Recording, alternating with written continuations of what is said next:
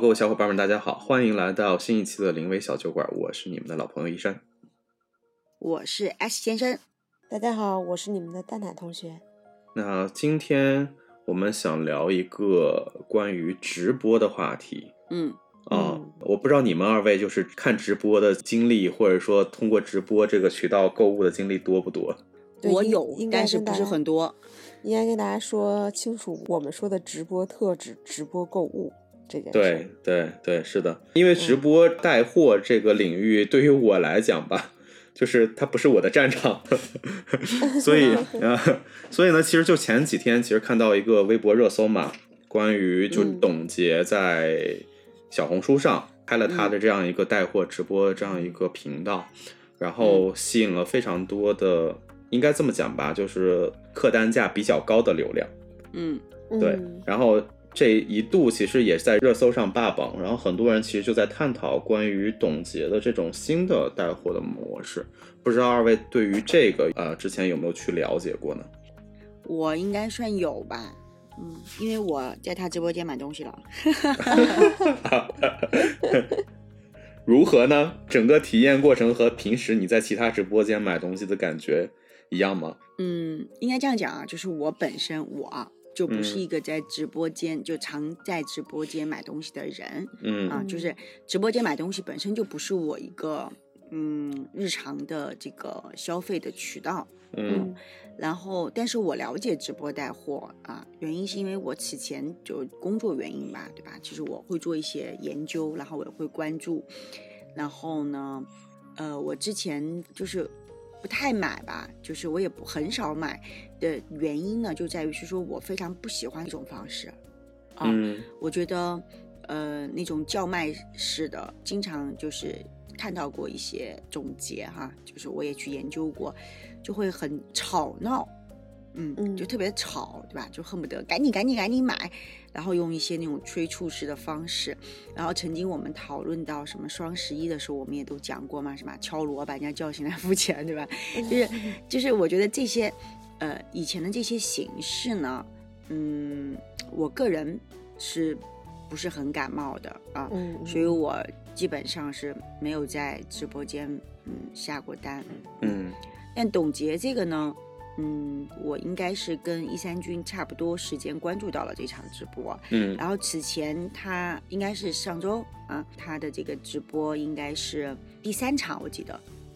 嗯。他之前有做过两场直播，然后我曾经嗯、呃看到过一些信息关于他做直播这个内容呢，呃，我就觉得诶可能会不太一样，因为就讲他是一种娓娓道来式的方式啊，然后他带的很多的呃货都是一些小众的设计师品牌啊这些，呃，所以他第三场直播的时候我就去看了一下，嗯，嗯。然后呃，明显的跟我的以前的固有思维哈，我只能说我以前也是固有思维，是因为我也没有一直是 follow 的这个直播的发展和演进去看的，但是我确确实实觉得他给我的感受就是那种我并不是为了带货而直播的，嗯。啊嗯。因为他选择的这个平台小红书呢，也是我比较喜欢的一个社交平台，嗯。啊，它是以一种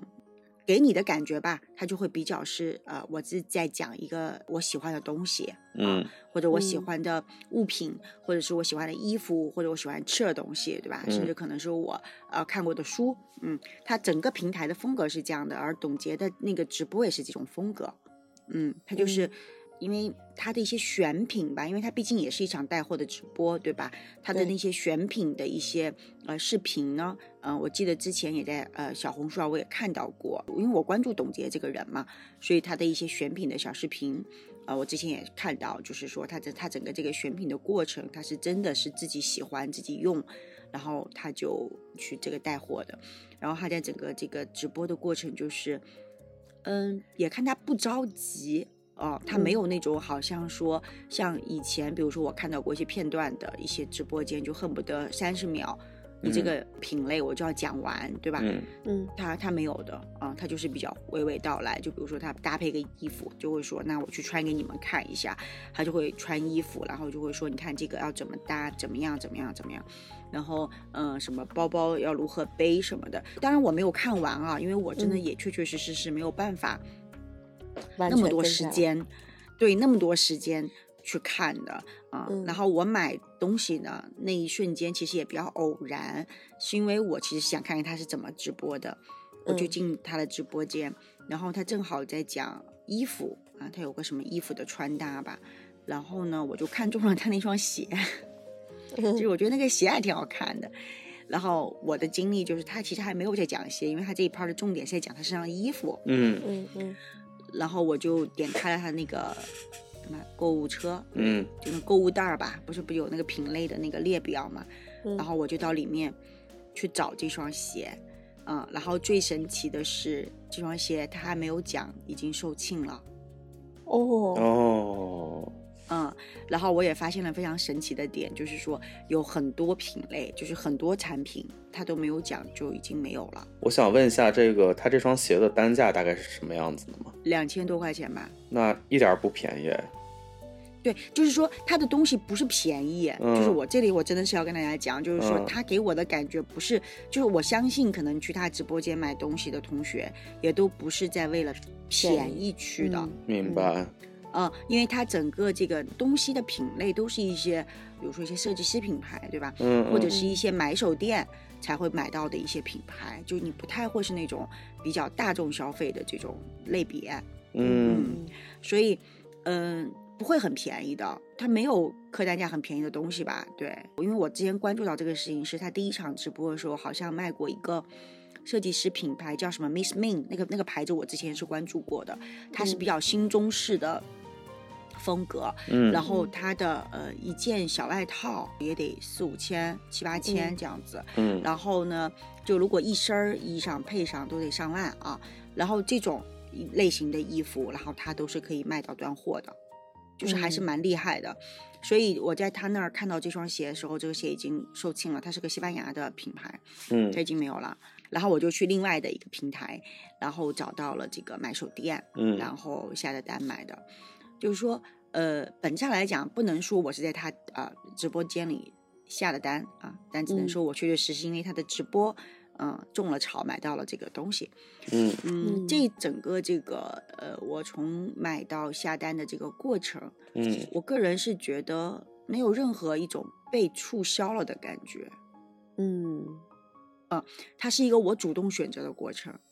啊，不是一个别人在旁边催促你说这个特别好、特别便宜，你有了一种占便宜的心态，或者是你觉得哦这单买的特别值，值对，就嗯不不是这种感觉的。嗯然后呢，我刚刚想讲的另外一个就是一个比较重要的点，就是说你会发现，就他给的那个选品的清单吧，其实特别长，因为他好像要直播很久啊，好好多个小时。嗯然后呢，你会发现，呃，有很多真的像这个我刚刚说的鞋，对吧？有很多这种，呃，他还没有讲到的内容都已经卖售罄了。嗯就是他还没有讲解到这个产品，嗯、然后就已经清空了。卖了，嗯，对，但他也会讲，这是非常可爱的点，就是因为我，呃，不是买了这双鞋，它是卖完的嘛，嗯然后为什么我知道他讲呢？就是因为后来他就开始讲这个鞋。啊，嗯然后他就说，因为他穿在身上了嘛，他就会讲说我这衣服是什么什么的，当然这个鞋子是哪个哪个牌子的什么什么，他也会讲。嗯他在讲这个的时候呢，你就会发现他们就会提醒他说已经售罄了。他说哦，已经售罄了，嗯、那也要跟大家介绍一下这个鞋子，这个鞋子为什么好，它怎么样怎么样，他还是会很，就是是一种不是为了逼迫你一定要去买的那种感觉，他就是在纯分享。嗯就是像像我们在纯分享，就比如说我有些说呃觉得这个东西好用，我就是在纯分享给这个蛋奶同学，对吧？就说你看我又买了个这个东西，这个东西它怎么怎么怎么怎么好，嗯。就它是一个，就是给你的感觉就是你比较愿意去听他讲，你并且你不会觉得他在讲的这个内容里面可能会有一些，嗯，就是要让你去买东西的这种话术或者是嗯隐藏的信息啊，其实是没有的。对，当然这个可能哈，为什么我觉得一三军会关注到这个事情，有可能是因为董洁本人是个美女啊，哦啊，我关注到这个事情，那可能是有渊源的。嗯，对，就是说她的她个人的气质本身，她是一个比较嗯有自带静气的姑娘，就是说他往那儿一坐，就不会让你这个感觉就是那种比较喧闹，就是我个人是不太喜欢喧喧闹的一种一种场的，嗯。嗯嗯，然后他的那种那种静气的，慢慢的跟你讲的这种感受会比较好，会比较有亲和力。嗯。当然，我认为选择的平台也是非常重要的，是因为小红书本身就是一个种草类型的平台，当然它现在也有一些其他类型的东西哈。但是我觉得小红书的本身是这么一个类型，然后呢，嗯，聚集在小红书上的人群啊，可能也都会呃以女性为多。当然，这个是我的主观感受啊，我之前看到过的数据其实并不是啊。嗯嗯啊，就是基本上男性跟女性可能四六这样子的一个比例吧，其实也还算是比较多的一个部分，而且越来越多的男性用小红书了。就是说，小红书的这个平台本身，它其实是在以这种纯分享类型的、纯使用体验类型的这种内容在讲，所以呢，嗯，上面有很多的这个相关的这种受众，其实是比较吃这一套的，嗯，然后也愿意去呃为这种嗯小众的品牌、设计师品牌买单，嗯所以我更多的感受是往这个方向去。但是从某种意义上来讲，我觉得它确确实实是另外一种类型跳在了大众面前吧。嗯嗯嗯我并不是觉得只有董洁一个人在做这件事情，嗯，因为其实你会看到小红书上的很多的内容啊，也有很多的这种嗯博主吧，他们在嗯讲的内容其实也并不是完全的呃，就是可能跟其他平台一样的风格，本来风格就会有不同。啊、嗯也有可能是因为大数据哈，大数据研究我们嘛，就是我嗯。可能关注的内容都可能偏向这个方向。嗯，对，所以我其实不只看到董洁一个人在做这种类型的这个内容和直播的分享啊、也会有一些其他的，就是非常不知名的，就是普通人，啊、嗯。他们的这种嗯，就是分享内容的方式，也是我个人比较喜欢的方式。啊明白。就但是我感觉它就填补了一块儿空缺，嗯，怎么说呢？或者是比如说像我之前就肯定不会是这种直播带货类型的受众，对哦对，对，对吧？我就肯定不会是，对吧？就比如说像呃大家都知名的呃头部的那几个主播，我是完全不行的，我就觉得嗯太吵了，我的天，就我没有办法，没有办法这个接受吧，啊、就是我没有买过，对。然后呢，董洁这种形式是我应该这么讲吧，就是我会愿意看吧，嗯啊、但是嗯我并不能够从头看到尾，这是肯定的。嗯，但我嗯能够肯定会做到的，就是说他在直播啊、我可能也会再去看一下，这样子。明白就如果如果我有时间的话，对，然后我呃可能是把看他分享和买东西分开，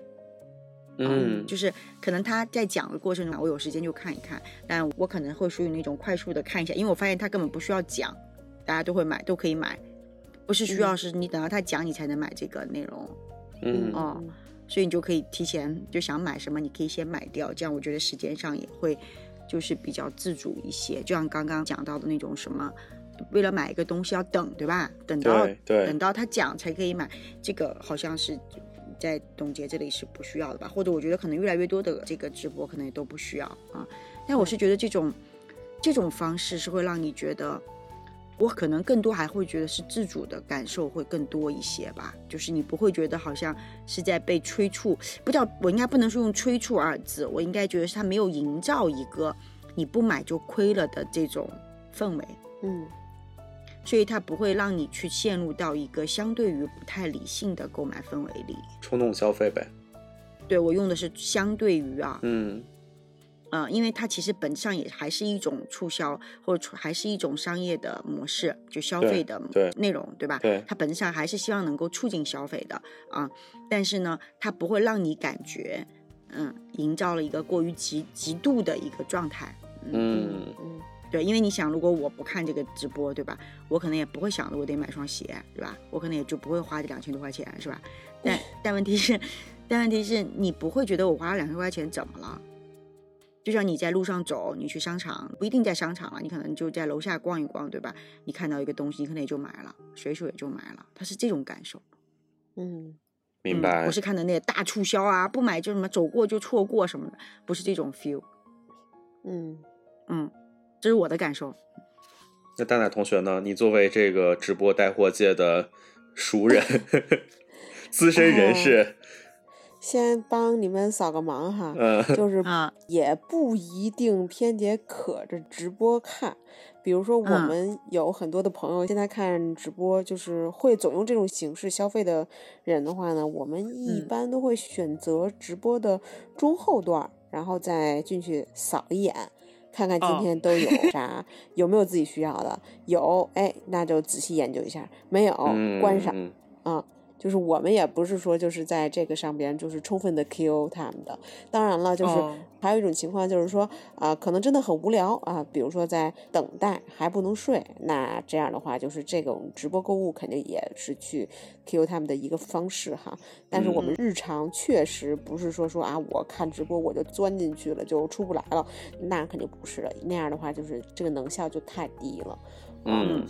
然后刚才听两位讲，哎，确实我也有一些自己的这个感悟，或者说我跟嗯我的这个就是喜欢看直播的小姐妹的，就是我们最近的探讨，嗯就是说说，哎，我们其实就是属于那种比较爱买东西的姑娘哈。然后嗯买着买着买着呢，就是当前几年直播的方式突然火了的时候，那我们肯定要追赶潮流嘛，就是在这种方式下，就是去尝试。然后确实是，就是比如说有的直播间它会相对的聒噪，但是有的直播间呢，它也会相对的给到很多的就是合理化的建议。然而这些建议的话呢，就是确实是，就是如果我们没有这个信息渠道来源的话，可能我们也不会去这么尝试。然后在这样的过程中，就会发现，哎，直播这种方式非常好，因为它可以就是能让你把就是原来可能如果我们原来网购的话呢，那可能就是单纯的图文嘛，图文，然后看功效，撑死有的商家后来就陆陆续续录个小视频啊之类的，但是呢，就是这种交互性并不强啊。然后慢慢的这个通过直播的话呢，就会发现哦，这个东西可以展现的更活灵活现了，甚至说包含应用场景啊，包含很多的细节，其实在直播里边的探讨就也能给大家带来就是很多的思路啊。所以呢，那在这样的情况下，我们就会觉得说，哎，这个事儿还挺好的。但是，嗯，但是后来就是最近，我跟朋友反而呢，就是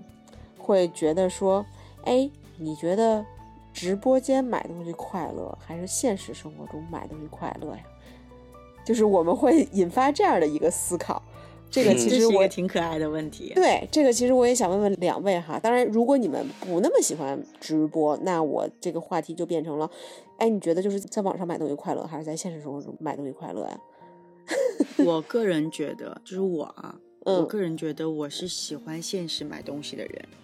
嗯，为啥嗯，我会觉得，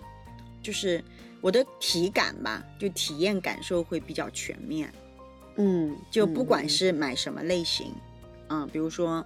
嗯，我买本子、买笔，对吧？我觉得嗯嗯嗯 MUJI 我是能够摸得到、看得到、用一下，然后我觉得可以，我就买了，对吧？嗯，然后嗯比如说买吃的，啊、你是能够大概知道它的包装大小。现在很多商场，尤其是超市，对吧？还会给你试吃，对吧？你大概知道它是什么味道，然后你买不买？然后对对衣服、嗯鞋这种，你都是可以试啊，嗯嗯啊嗯，对吧？你对尺寸的拿捏就会比较准确，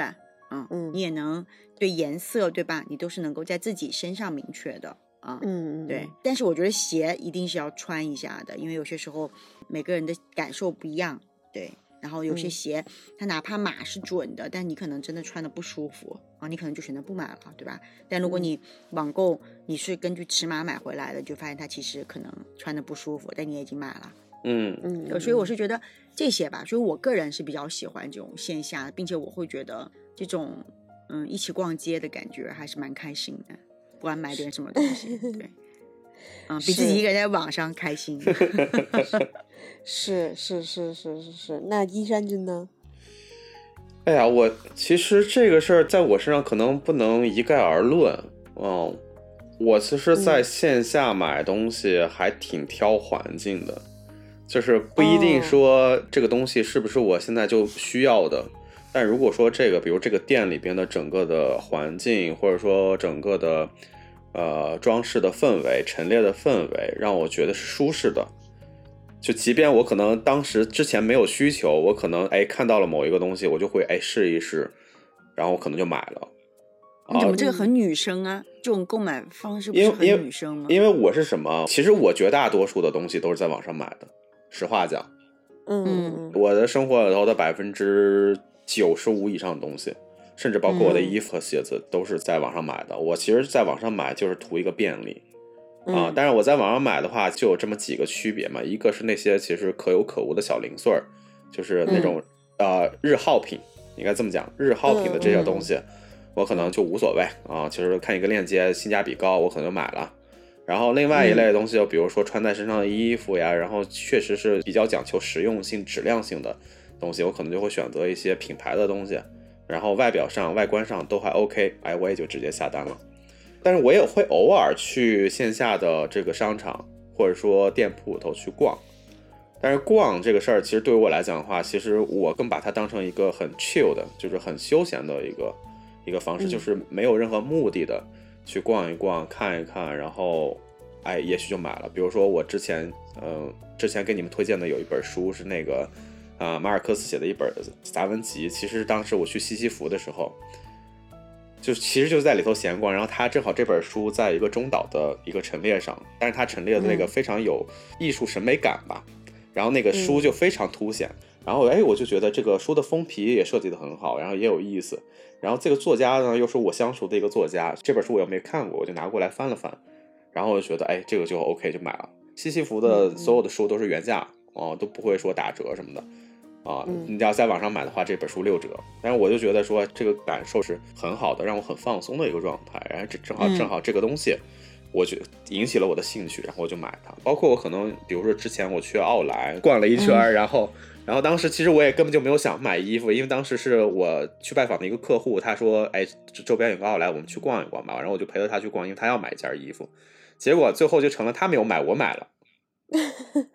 对，但是我买的点其实也在于说，我在那家店里头，一方面当时接待我的导购是一个亲和力非常强的一个姐姐，然后他一直在就着我的想法来给我搭配，包括最后其实正好那个店铺头有一个什么啊买一千五减五百的活动，然后他最后非常非常贴心的给我凑的那个金额是打完折是一千零七块钱。一千五百七减五百，正好是一千零七块钱，就刚刚好卡那个档，所以整个的这个购物体验上让我觉得非常的舒适。然后再加上我说，哎，反正我多两条裤子也没关系，多件 T 恤也没关系啊，因为这个本身就是日常经常穿的嘛，所以我就买了。嗯对，所以这个是我可能就是线上线下消费过程当中的可能不同的一个体验点吧，这是我个人的经历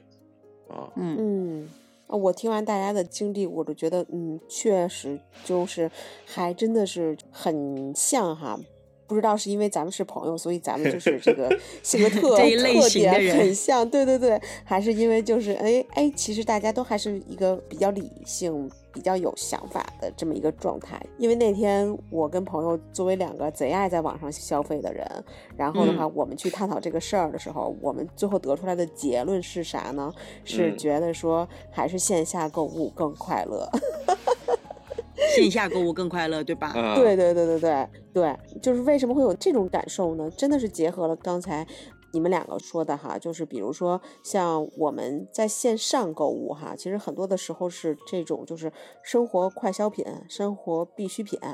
的这嗯种，就是啊，我知道我需要买了，然后的话这件事儿，我其实是想通过线上购物来换取我的这个便利性。或者说嗯可以帮我去做快速决断，那线上的话，我可以迅速的摘取到很多的有效信息，然后去帮我做这种类目的筛筛选，对吧？就是比如说说，哎，我可以选，我是想要快的，还是想要呃，就是快慢都没所谓的，我是想要多少升装的，或者说我是想要大容量还是小容量，我其实都是可以用最快的速度去帮我做甄选，这个其实是线上购物一个非常好的方式，对吧？嗯但是呢，其实我对它的预期就是这个样子的啊，就是我知道，就是来的东西它不太会低于很多我对它的这个设想跟期许。啊，嗯但是呢，就是说这个我们为什么就是哎这么依赖线上购物，还是喜欢线下购物呢？是因为就是我们那天想，就是觉得说线下购物其实承载的就远不止这个物品本身了，其实承载的更多是比如说回忆，一段非常美好的回忆。比如说说我为朋友精心准备的一个礼物，那我选它跟买它的过程，我是怎么挑的，然后的话嗯。都遇到了什么，然后怎么个精心对比法，然后我选择了它，就包含嗯。在线下购物的时候，我可以看到材质大小，可以摸得到，可以感受得到，然后的话就是这些其实都是一个很用心的这么一个过程啊。对然后包含其实很多的物品，它是结合了很多的爱与思念的这么一个回忆的寄托。比如说，有的时候呃被人夸赞说，哎呀，你这个很好看呀，这个在哪儿买的呀？然后这个时候就就会想，哦，这个是我跟我哪个朋友在哪哪哪哪哪儿，我们精心挑选的，或者说他给我的建议，哎，这样、嗯这样的话，其实还能拉近朋友之间的这一种情感的交流，对吧？比如说嗯 S 先生经常给我推荐好物品，然后我也会跟我的嗯朋友去分享、啊，我有一个朋友，哎，他非常有眼光，或者说，哎，他推荐的东西非常的好用。对吧？嗯其实嗯是一个就是呃人类情感间的这么一个交互。其实我们会认为说这个是非常难得的啊、而不是说面对着冷冰冰的屏幕，或者说自己的手机那儿咔咔咔一顿操作。对吧？对操作下来的东西还会面临着说，呃，与实物不符啊、退换啊等很麻烦的这么一个情绪在。所以说，嗯其实还是要理性的去看待说，甭管是直播购物也好啊，还是各种形态的线上购物也好，就是我们嗯不是一直在呼吁说理性消费吗？其实这个理性更多的就是看我们是不是因需购买。但凡是因需购买，其实我觉得就是那就没有关系嘛，那就选择你最擅长跟方便的方式。如果不是，那其实像董洁这种娓娓道来的，对吧？我是纯是好物分享，因为我喜欢，所以我也要把我喜欢的东西分享给呃我的受众群。那这个其实是一个非常快乐的方式啊、嗯这样的话，其实它真的是有它的客群跟它存在的意义和价值所在。对，哦没，错这个的话其实是我的一个想法吧，啊，所以我觉得就是说，其实直播从最开始的这种激烈的这个打价格战、抢市场去引流，到了现在，其实呃。很多的直播或者说头部主播，他都在做一件什么事儿呢？都在做一个就是加强粘性的事儿。你们也可以嗯。知道，就是原来的什么某某一哥呀什么的，可能就是靠美嗯。妆出来的嘛。但是其实嗯。现在你看，他也就是在专门的去细分自己的小号去做服装，然后的话，或者说就是他的直播间里会有就是各个类目的一个就是一个选品日嘛，就是今嗯。天可能主要讲母婴，明天可能主要讲美妆，后儿可能主要讲出游之类的，就是他们嗯都是在做这种精细的划分，来从嗯而去把这个客户粘性呃和客户的这个呃复购率去提嗯升上去，然后包含最后可能最终想要达到的目的就是，呃，在我这里我可以解决你一切的购物需求，包含不限于吃喝拉撒睡，包含不限于这个出门和在家对啊。然后其实对，其实大家就是。从冲动变理性，然后从只为价格变阴虚，或者说追求品质。其实我觉得，就是无论是在直播行业，还是说在我们的这个呃消费观上，都是更趋于健康的。这、嗯这一点上是我觉得非常好的。对我也完全同意。对对对对对，所以的话就是，那我们就去多尝试，然后多找自己的喜欢的方式就可以了啊。嗯嗯，没错。所以我刚刚说，我觉得是一种空填补了一种空白吧。对对对，而且我是的，对，而且我觉得是什么呀？比如说像董洁这次这个直播，其实我为什么会关注？就是其实嗯因为董洁是这个演员啊、我不知道你们看过《金粉世家》没有？当然看过对，就是将近二十冷清秋。对，将近二十年前的一部很经典的一个片子。然后当时呢，他和刘亦菲不是都是这部片子的主演嘛？嗯，然后那个时候就有很多人说说，哎，我怎么怎么喜欢刘亦菲？但是我当时其实就是很喜欢董洁的这个角色，就是她的整个气质啊，各方面其实都是非常非常符合我的审美的。嗯嗯，所以这次就是刚才那个 S 先生，你问我说，为什么作为一个男生会关注董洁，对吧？其实是有一些先天的一些原因在的，影响因素在的。然后再加上说，哎，我当时进了这个热搜，点开那个视频，看他当时直播的一些小片段，我觉得这其实不是我常规理解的那种卖货直播，就是你们刚才在分享的这个，我觉得他就是在他的账号不是叫懂生活嘛，啊啊，所以他整个那个过程当中，其实就是自己在一个家庭的一个环境里边，自己居家的一个环境里头，在分享他的一些生活体验。然后我就觉得说，其实你看，呃，正常而言，像这样的博主，他卖的东西其实还是主要聚焦于女性的衣服或者女性的服饰上，或者女性的一些品牌上。其实男性的东西其实很少。但是为什么我作为一个男性也愿意去看？我会觉得观看整个过程可能会是一种享受。所以从这个角度上来讲，我觉得这种新兴的一些，嗯，我个人认为是比较高阶的这种直播方式，其实对于品牌也好，对于个人的 IP 也好，它都是一个吸引新的观众、吸引新的流量的一个非常关键的一一个入口吧。然后对，然后这个其实也会发现，它吸引来的这个流量，其实优质流量会居多。是啊，包括你刚才讲的说，两千块钱鞋子秒没。对吧？我觉得在正常的理解当中，其实这件事儿是一个有点不可思议的一件事儿，但在他的这样一个场域里头，它发生了。嗯，对，所以我就觉得这个是一个，也许，嗯，可能也是一个有待观察的一个趋势，但是也许能给直播这个很细分的一个赛道带来一种新的一个购物上的体验吧。我觉得这个，这个是我对这件事儿的一个，哎，我可能从一个很狭窄的一个角度上的一个思考。嗯。就是但我觉得挺对的吧？对，就始于颜值，但是终于 somewhere。但我我说实话，我本质上来讲，我觉得嗯挺好的，因为我反倒是觉得，由于他的这个直播形式的这种跳入到大家眼前，嗯嗯，反倒让整个直播的这个环境吧，我觉得它会更嗯更多元化了。对，它会更完整了。对，大家也会相对于选择性会更多了，所以我觉得挺好的。对，它不再仅仅只是最开始的，呃，打价格战是吧？对，一些嗯促销的方式。对，你们刚刚提到说对品牌的好处，那我当然是完全认为那是一个对品牌好的一种方式，同样也对消费者来讲是一件好事情。因为我觉得只有给更多嗯品牌以一些良性的一种方式在。呃，竞争也好，良性的方式让它这个发展也好，它带来的好处和利处，呃，除了他自己能够挣到更多的钱之外，其实我觉得更多的好处是来自于是对我们消费者本身的。是的，对，啊，就我们可以看到更多，对吧？呃，选有更多选择的可能性，然后品牌也可以有更多的这个新的这个嗯，符合我们需求的呃一些新的创造出来，我觉得就是一件很好的事情。对。对对对对，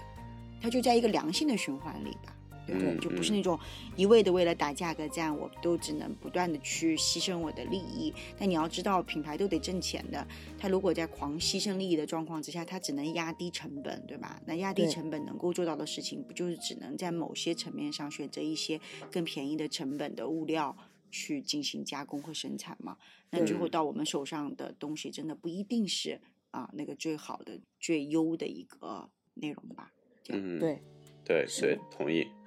同意。是的。OK，那我们今天的话题就聊到这儿。好的。啊，各位听众小伙伴，你们对于今天的话题有任何想发表的见解呢？也欢迎大家在评论区里边给我们留言。那我们拜拜，下一期的播客再见喽。拜拜，拜拜，拜拜。